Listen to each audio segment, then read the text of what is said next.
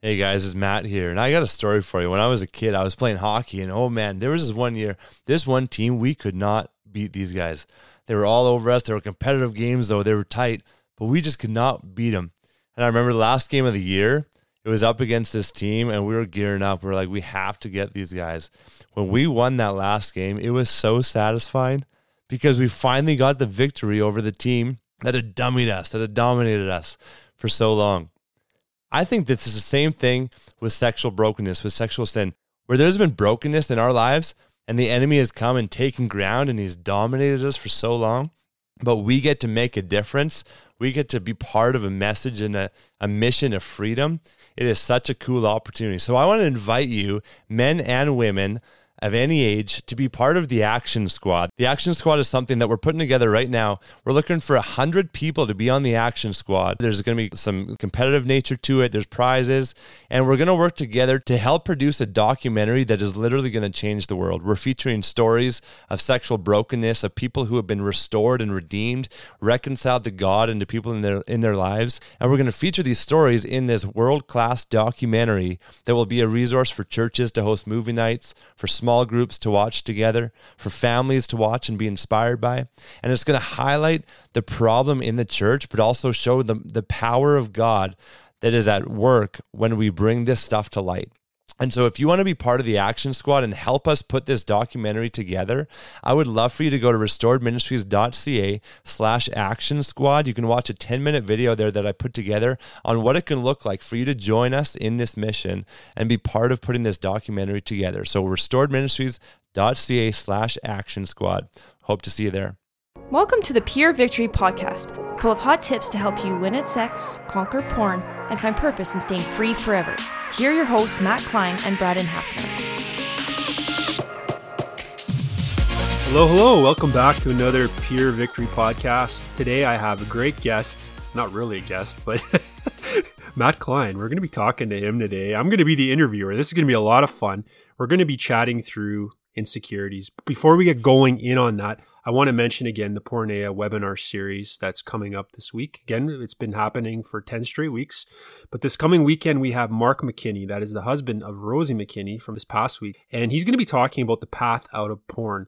And he has an expertise on this. I would highly recommend that you plug into this, check it out, register for it. And we encourage you. This is going to be something that is very helpful, very eye opening. And I'm excited to hear it too. So check it out. That said, though, let's get going on today's podcast. And insecurities, these are things that exist in our life that sometimes are running in the background we're not aware of, but they affect us. They really touch us in ways that will lead us to either um, kind of spiral down or act out at points, right? Eventually. So we need to be aware of these things. They're important to understand those areas where we are insecure and how we can deal with them and invite God into them. So let's get going on this. So, Matt, let's talk about insecurities. Yeah, I think it's funny. You say we're talking about insecurities today. It's going to be fun. And I'm like, yeah, it's always fun talking about the insecurities of our life, eh? It's always exactly what we want to do. What do you do for fun? I talk to people about my insecurities. so much fun. so much fun. So, but no, it is, it is fun just sharing a story. And so I, I just, uh, lately it's been it's been coming up so much with guys where we're working with them we're getting porn out of the, out of their life and and the guys who are experiencing porn freedom they're they're diving deeper than ever into what's going on under the surface. And so multiple guys lately, many guys are saying like, man, there's a lot going on in my life. And so now I've been porn free for some time, but now I'm becoming a new man or like, oh man, I'm realizing the way that I treat my wife is not the way that I want. And so it all stems from insecurities. And so even there was one guy a few weeks ago. He's like, I, I've got some insecurities that I've heard you touch on in your podcast. So can we chat about that? And and I just thought, you know, it might be good to just share my story of battling insecurities and and the process that the Lord has taken me through up to this point, and I'm sure there's going to be more in the future, of dealing with these insecurities because there really has been pivotal moments in my life where He's taken me to, to one level of freedom and then the next level of freedom and, and understanding how this works. And so if you've if you've been a listener to other episodes, you've heard me refer to this, and and some of these stories, I don't think many, but maybe one or two of them, maybe I've referred to on, on other episodes, but but you have heard me say that I had this feeling of um, of not feeling like people wanted to hear my voice, not feeling like I was cool, feeling like if I was in a circle of people or a group of friends, I was the one that nobody really wanted to hang out with. And this is kind of what I've learned about insecurities is is insecurities stem from from certain moments in our life uh, an event happens where you get rejected and that becomes the way that you see the world. And so i had best friends when i was when i was in elementary and i remember that in particular these two guys i was best friends with with kind of both of them at different times i guess but we all played hockey together and they weren't really friends with each other but i was was with both of them and then over the course of time they started a relationship and they started hanging out all the time and and they were closer with each other than they were with me.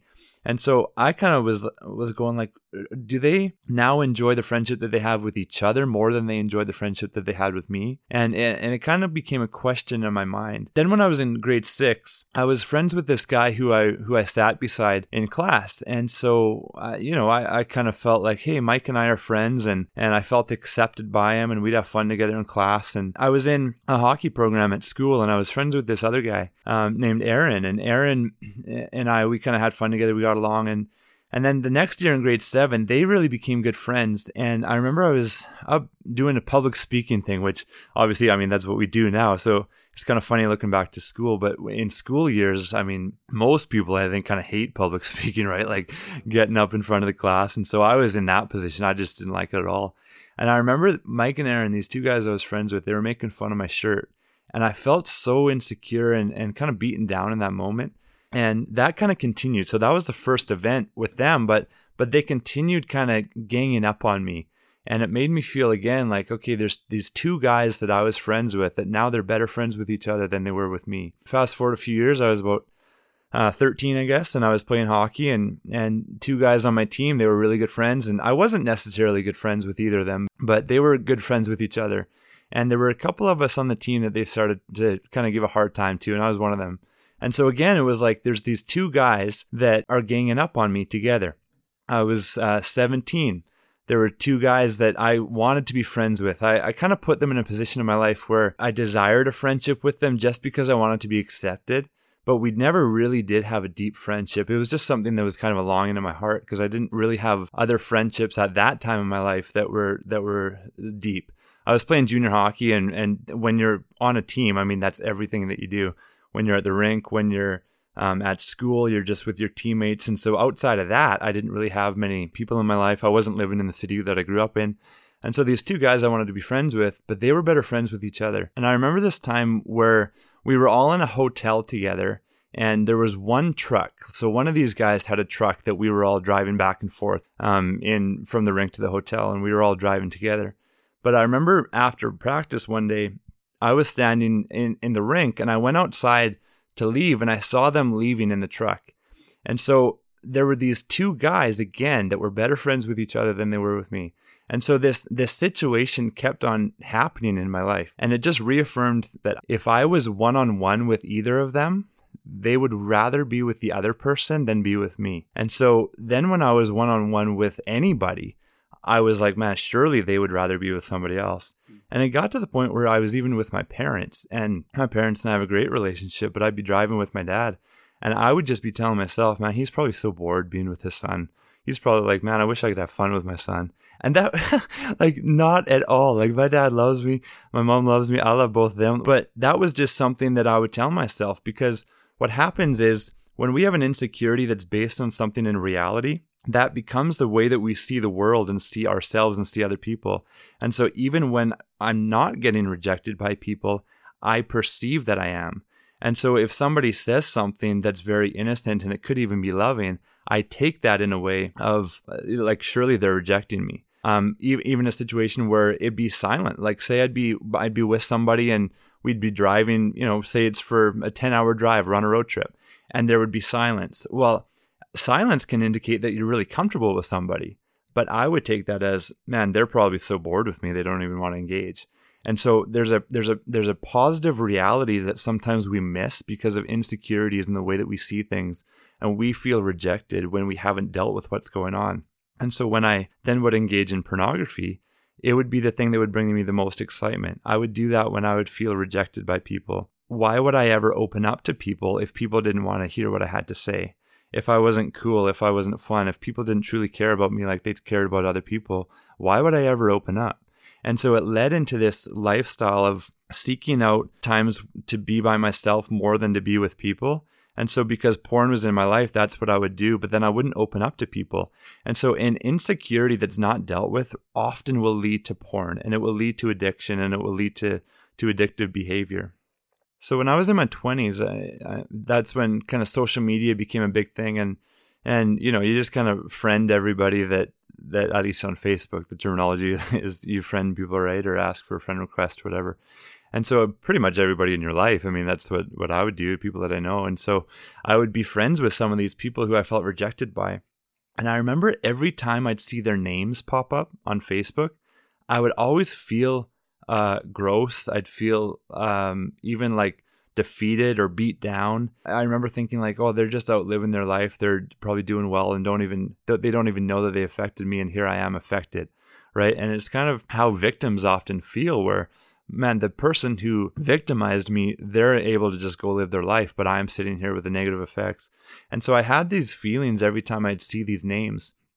And it doesn't make a guy feel good. It makes you kind of feel crappy, which opens the door to pornography and to addiction. Did you find that it stopped you from making new friends because you felt like, what's the point? Yeah, that's actually a really great question. I've, I've recognized, to be honest, even to this day, some elements of what I call self sabotage. And what uh, I, I mean, self sabotage is not a term I came up with, but the self sabotaging behavior is way less in my life now than it was back then. But but self sabotage is basically when you perceive things in a negative way, you don't act on it.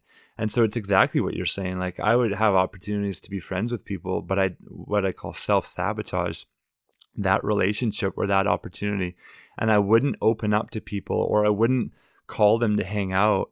Or I would even take offense if they didn't invite me to something and I felt like I could be invited to it. I'd be like, oh, well, obviously they don't like me, right? And so I wouldn't pursue that relationship. And so, yeah, I mean, it does. Like when we don't deal with our insecurities, it it leads to self sabotage. It leads to a victim mentality. It leads to feeling sorry for our, for ourselves, and ultimately to to damaging and destructive behavior in our life. And so, I remember I was now about 25 or 26, I guess 26 years old, and I was in a in a school in a ministry school at my church. And our pastor, it was the first night of this school, and he was giving this talk on forgiveness and just about the importance of forgiveness and how to forgive. And so he led us through praying and forgiving these people by name specifically for for what they had done and for the hurt that they had caused us in our life. And then on top of that blessing them.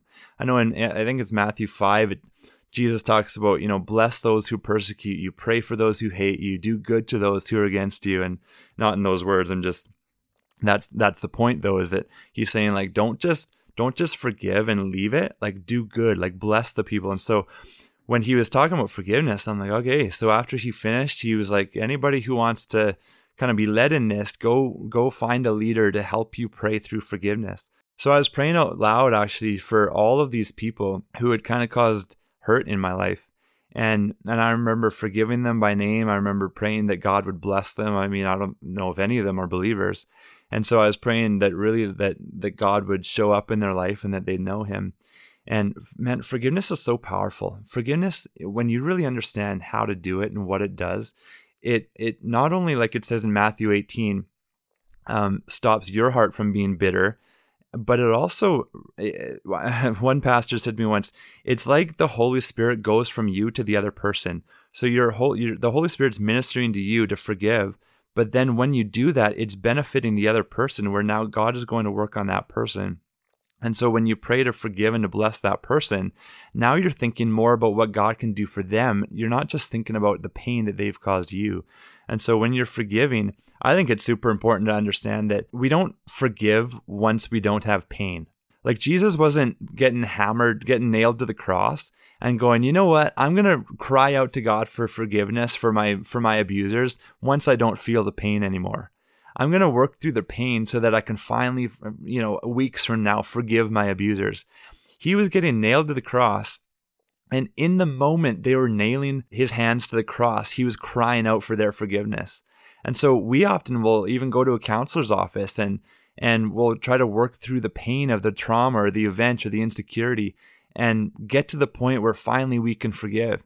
We say things like, yeah, you know what? I'm working on forgiving that person. Just, you know, give me time to forgive that person. And when we understand biblical forgiveness, Jesus never forgave with the intention of setting his own soul free. He never forgave with the intention of getting his own heart good. And often in our world, we'll say, we better forgive or else we're going to be bitter. And our intention to forgive someone else is that we won't get tied up in bitterness. But that was never Jesus' way. What did that do for you, though, in regards to your mindset towards these people? Because I know the emotion isn't always there, it doesn't follow the hurt, the pain. You still feel that. But how did that change you? Yeah, it changed me, I think, to give me more of a perspective on them that Jesus has. Because when Jesus is forgiving, he forgives with the intention that the other people would experience the love of God.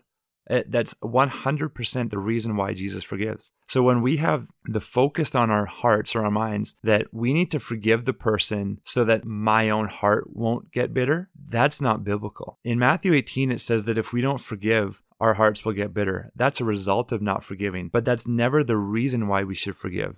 The reason why we should forgive is so that the other person can experience the love of God because that's why Jesus forgave his abusers. And as a side benefit of that, our hearts will be set free. And so you're asking, how did it help me see these people? It helped me see them in a light that I had never thought of before. I'd never considered praying for their salvation, praying for their faith, because every time that I saw their names, I would feel hurt. I'd feel like a victim. I'd feel defeated. And so forgiving really opened up my eyes and my heart to really pray for them to know the Lord and, to, and for God to bless them having this principle in mind that we forgive not when we're free of pain, but we forgive immediately. Like in, in Ephesians, it says to forgive as Christ forgave. So, in other words, forgive in the same way that Christ forgave, which is immediately, fully, and that we never bring it up again, and that we bless the other person. It's for their benefit. And so, in the midst of pain, we want to forgive. We want to forgive and have God bless that person, pray for their salvation, pray for their wholeness in their heart. And what was so cool was that when I did that, it was literally the very next morning I was praying again. And God, I don't know if I was praying uh, about my insecurities or about these people or if I was praying about something different. I, I don't know. But I remember God kind of taking me through this journey, this visual journey in my mind's eye of all these different moments where I had been rejected or where I had been hurt. And God was saying, Man, I've always been your best friend. Don't seek, like, don't care about what they did for you so much. I was always your best friend. When I was 17 and I was watching my, my friends drive away from the hockey rink without me, God gave me this visual that He was standing right beside me with His arm around me. And He was saying, I've always been with you. Even when you didn't know, I was always with you. And so I think it's super powerful to understand that when we forgive, it opens up our hearts to bless them, but it also opens up our hearts for God to move in and heal those memories. When we're in unforgiveness, our heart is bitter. It says in Scripture that blessed are the pure in heart, for they shall see God.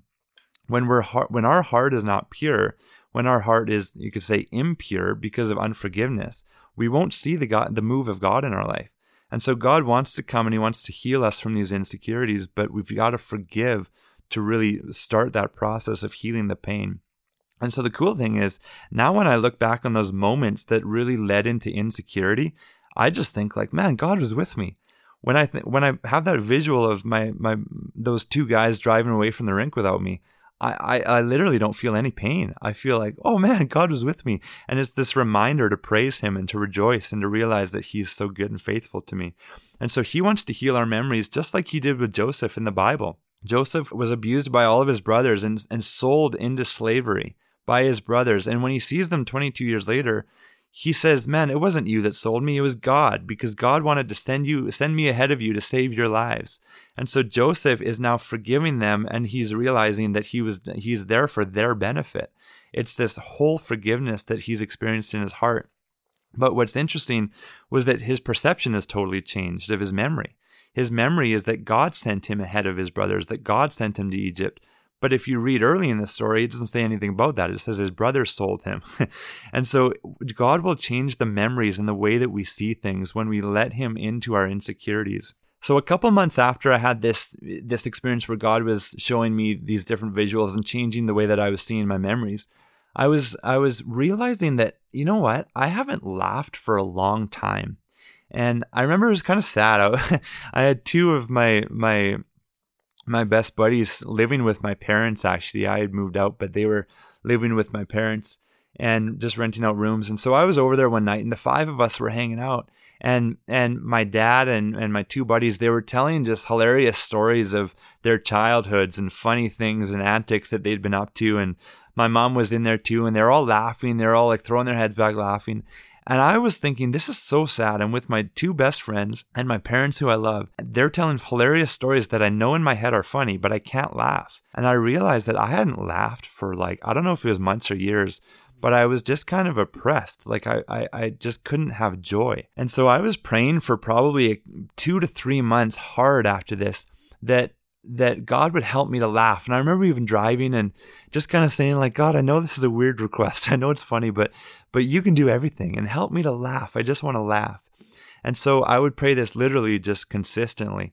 And one night I was I was reading the Bible in my in my um, extra room in my apartment where I was living, and I remember reading the Bible and just thinking, you know what, I want to pray. And so I I lay down on the floor actually in my closet. I had this prayer closet that I cleaned out, so the closet was empty, and it, and I'd go in there and I'd pray. I, it was my literal prayer closet. I loved it, and I was praying, and and all of a sudden it was a very bizarre experience but I started laughing, but it wasn't me. It was like the Holy Spirit laughing through me. And uh, it, might sound weird to some people, but but it was a it was a very very cool experience. And I remember just laughing and thinking, "What is happening right now?"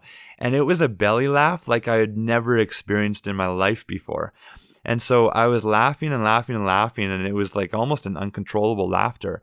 And all of a sudden, my arms started shaking and I, and I was like, what is happening? Like, why is my arm shaking? This had never happened to me before. I remember as my arm was shaking, as I was laughing, thinking about this insecurity of being with people and with being with one person or being with two people. And I remember thinking about this and then clear as day, hearing this voice whisper into my ear. And I don't think I've ever had this kind of experience since, but I remember thinking these thoughts. That insecurity is too big for God to deal with.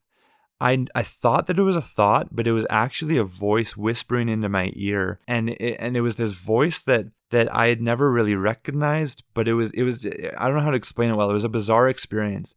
But as soon as I had that thought or I heard those words, that insecurity is too big for God to deal with. My arm started shaking even more, and I was like, "What on earth is going on?"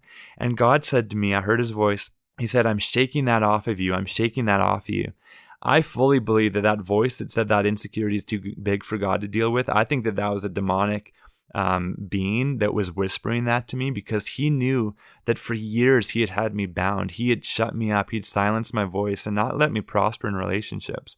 And so he was terrified that this was going to be the end of his hold on me. And so God said, I'm shaking that off you. I'm shaking that off you. And I went to bed that night and I woke up the next morning and I literally just felt so free. There was a guy that I was working with, and he he's a he's a great guy. He's a great visionary type guy. He's charismatic and and he's a talker. He he's kind of an external processor. He's a he's an idea guy, and so I was kind of working with him, but because I had this insecurity of, you know, people don't want to hear my voice, whenever whenever I would throw an idea out there and I felt like whether it was real or not, like he wouldn't listen to it, I would uh, kind of shut down and go into my insecure self. But after this experience, I remember going out for breakfast with this guy and we sat for an hour and a half. I was one on one and remember that was my insecurity with being with people. And I, for an hour and a half, we had a great time and I didn't feel insecure at all. And I think it's so cool to, to recognize that God is faithful to the point where he'll, he'll give you moments in our lives that will heal our insecurities. He won't just shake it off of us. He won't just remove an insecurity in our life, but He'll give us moments in our life that prove to us that our heart is good, that we're more secure, that we're not this this defeated victim.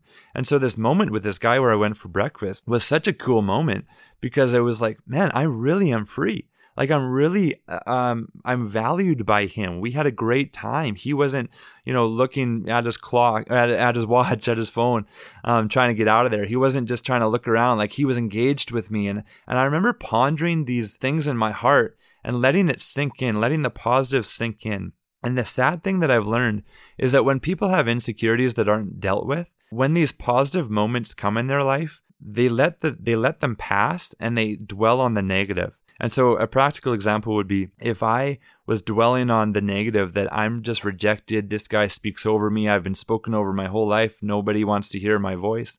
When I go and I have a lunch with this guy and we have or a breakfast and we have a great time, if I'm not healthy, I wouldn't ponder the positive of that great time. I would say, yeah, that was just an exception. He was probably just faking it. He he he's probably you know, going back to his wife and telling her about what a boring time that he had. Even though it, it, it came across as a positive, I would I would find a way to convince myself that it was negative if I wasn't seeking health. But I really think it's important to understand that when scripture says to take every thought captive, under the obedience of Christ, it's not just negative thoughts. It's not just take that negative, tempting, evil thought captive. Take a positive thought captive and really dwell on it take this thought of like, man, I'm accepted by this guy. I'm accepted by God. And take these thoughts captive. And I think it's really, really cool to do that and, and let these positive moments that God gives us heal our heart. So when you were pondering this good, that's kind of a first step in that situation. But how did that help you moving forward? Just framing everything in that light. Yeah, you know what? We're we're we're called in scripture to focus on things that are true and are noble and praiseworthy and excellent and good and and we're called to rejoice and to to pray always and not just pray desperation prayers for for him to come and make our lives great but we're we're just called to just be in relationship with him. And so as i started learning that you know what? I'm not just rejected in life i'm accepted i started really pondering on these thoughts and realizing that my life doesn't have to be run by insecurity. And what's cool is that when you ponder on these thoughts when you ponder on that I am accepted. I am loved. I am not worse than anybody, not better than anybody. I am just me. I'm who God made me to be. I'm made in His image. And you ponder on these things that God says to you.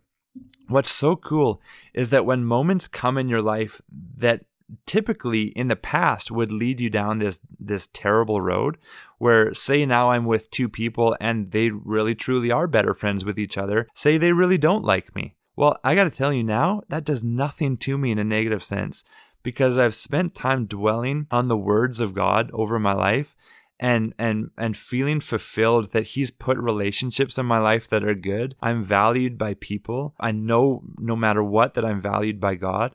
And so I think that one of the prime things that I always tell myself now in life is that whenever we're rejected, that's a prime opportunity to realize how loved we are by God. When I feel rejected by somebody, I, just, I can just go to the Lord in prayer right in the moment and be like, man, Lord, thank you that you're with me right now. I just love being with you.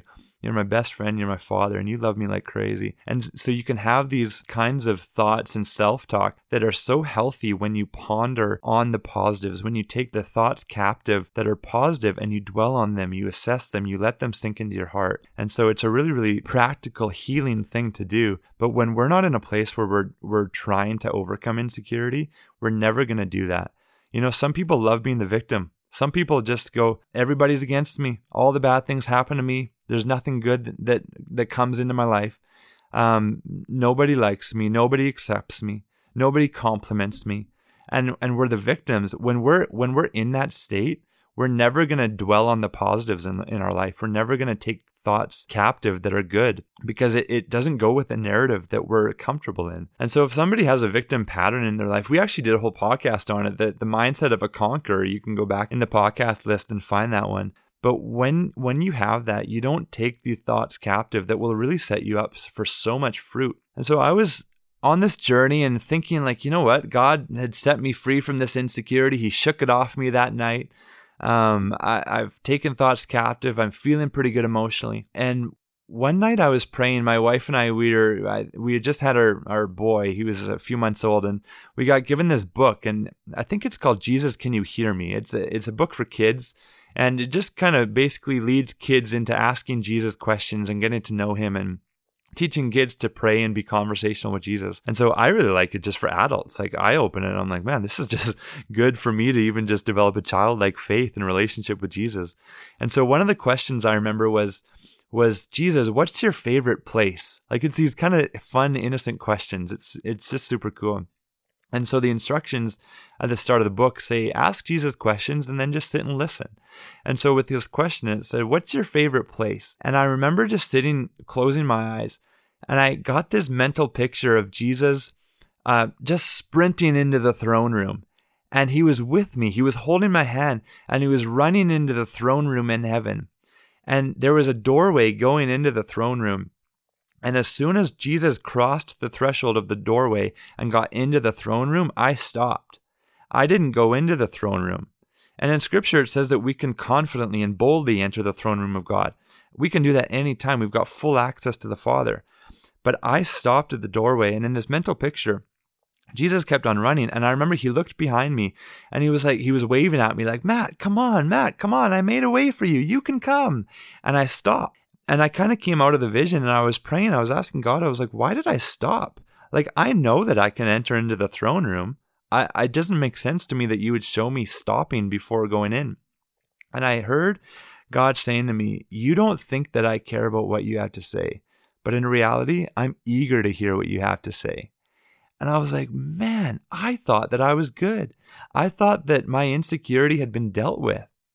But God was showing me two things. He was showing me, number one, that He knows us so much, that He knows my insecurity in my life had been that people didn't care what I had to say.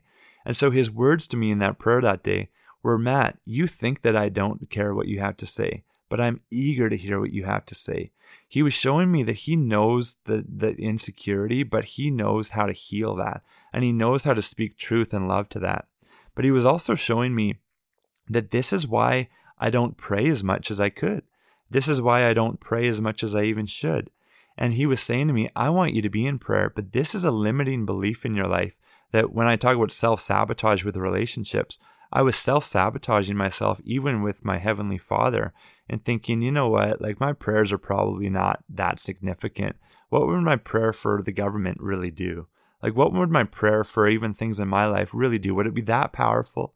My voice isn't really that significant, but he was saying to me, I'm eager to hear what you have to say. The powerful thing was that I thought that I was good. Like, I thought that I was done with this insecurity, but he was showing me that there's more to it that there's layers to to just being a human. There's layers to hurts and to pain. And the more we're willing to dig in and the more we're willing to open up our hearts to God and be aware of the things that have led us to insecurity, the more he's going to be able to bring us healing and wholeness in our life. So, going back to what we said at the beginning, when guys are engaged in pornography, we don't we never think about this stuff.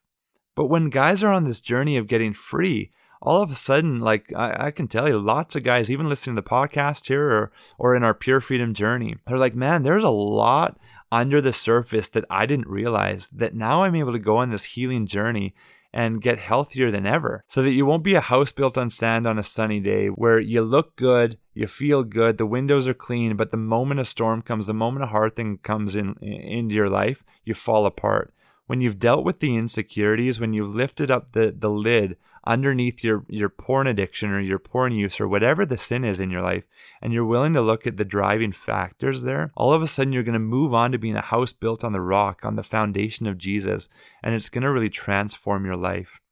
Thanks for sharing all that, Matt. Your stories and the wisdom that you've learned through all this. Uh, I think it's so important for us to really grasp how insecurities can be dealt with and that we have hope and that we can move past, but we need to be aware of them.